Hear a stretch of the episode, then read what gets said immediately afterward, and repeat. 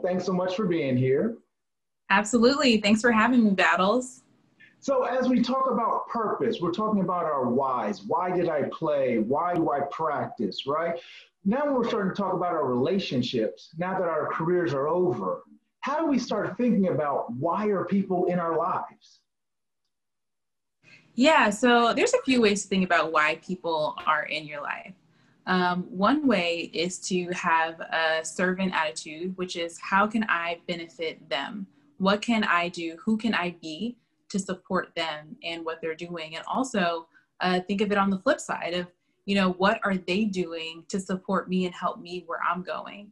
So when you think about, you know, those who are surrounded you, we've all heard a few times, you know, your network is your net worth.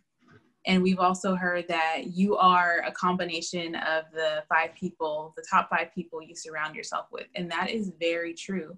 So when we think about why people are in our lives, you have to assess um, other areas in your life that circle around purpose and make sure those folks align with what you're trying to accomplish, what you're trying to do, and ultimately who you want to be as a person. So as we start to evaluate the relationships in our lives, depending on where you grow up. Um, yeah. Sports is interesting because it gives you access to a lot of people other people naturally want to be around, but they actually want to be around you. So that the tables are kind of turned a little bit. What are some questions that a person could ask when they find themselves in that room? They're thinking of this is what I'm interested in as a person. And this is somebody, so say it's um, I don't know, say say you're you're at an event and Elon Musk is there and you're incredibly fascinated with um, uh, with solar uh, with solar cars, right? And, every, electric cars in his his entire field. Could you give us three icebreakers, three questions to get out of your own head to go over there and open your mouth? Absolutely. So something that always you know gets the energy up is to find out what somebody is excited about so, hey, Elon, what are you working on right now that has you just through the roof that you're so excited about? Um, tell me about that experience. It's also um, important to keep in mind this is just a general thing when you're having a conversation with someone is to ask those open ended questions. So, how and what questions? So, again, what are you excited about? Um, and people love talking about themselves. So, you know, if you see someone that you know you are fascinated with they will tell you some things that are going on that are just great for them. Another one is how can i help? So again being inquisitive is always a great way but finding out how you can support someone for one people don't always get asked that question so they may be like a little thrown off like what do you mean how you can help? Like i don't even know you. Like you may not even be in my sector. But again because people love talking about themselves and the project they're working on that gives you to open up about not what they're excited about, but what their problems are. So if they need help with something, it could be something that they have a challenge with. And if that's the case, and if you understand what those challenges are, you can put yourself in a place where you're uniquely positioned to be um, a resource to them. So, first one is, hey, what are you excited about? Second one is, hey, how can I help? You know, what are some some of the things that you're having challenges with? Those things can go together. And the next one, if they are working on something that you are fascinated with, what are your recommendations? How do you recommend that I get started in this space? So you're asking for their feedback, you're getting them to open up to you and to tell you sound advice. And this gives you a key to follow up with them because when you follow up with them, you can say, Hey, Mr. Musk, thank you so much for your time. I really enjoyed connecting with you. I really took heed to what you said about what I can do to get started in this area. And this is what I've done to, you know, take action on that. And people really appreciate and value that because then they know that you are listening to them. Yep. Okay, so what are some of the downfalls? What are some of the the I almost say almost what are some of the penalties, right? If a person doesn't expand their network, if they don't start on purpose finding those that are like-minded to them or with them. Yeah, you get stuck.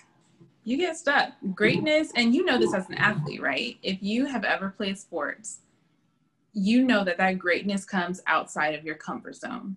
It comes when you are doing something that is extra, above, and beyond. It's the same thing with meeting people, it's the same thing with expanding your network. So, to answer your question, you know, if you get stuck with, you know, the the people again, not to just say like socioeconomic neighborhoods, but if you get stuck with those just who are around you, and they're not expanding their networks and they're not expanding their knowledge of what they want to do, you limit yourself and you limit the horizon to what you can be exposed to and opportunities that are available to you. You know, you may be in love with your sport, whether it's soccer, tennis, football, basketball, badminton, whatever it is. Um, but you know, let's say you're interested in tech. If no one in your space is interested in tech, you better go to the next tech conference. You better go to the local association, local meetings, um, find out who the power players are, because if you don't, you'll never be exposed to that. So really, if you don't get out and expand your network, you're limiting yourself and you're keeping yourself small when really your potential can expand beyond what you even seen for yourself, but you wouldn't know that because, you know, not to say that like your circle isn't great because you could have like a great, you know, circle of human beings around you, but you wouldn't know if you didn't go and meet other people. So in closing, what do you think are probably the, the top two or three takeaways to having relationships on purpose? Having relationships on purpose um, it's a resource. Just how we think of, you know, money as currency, as a resource, people are the same. It's the exact same thing. And just the way the old saying goes, your network is your network. That is true. The people you surround yourself with, those are the people who are going to help you, you know, either help you get to or help you fall um, so you need to surround yourself with people who are going to help you get to the next level and where you want to be. So I would say some top two takeaways. Um, get out there, meet new people, find out who are doing the things that you want to do, who's doing it well. Not even, when I say who, who's doing the things, I don't even mean that in a way of like career.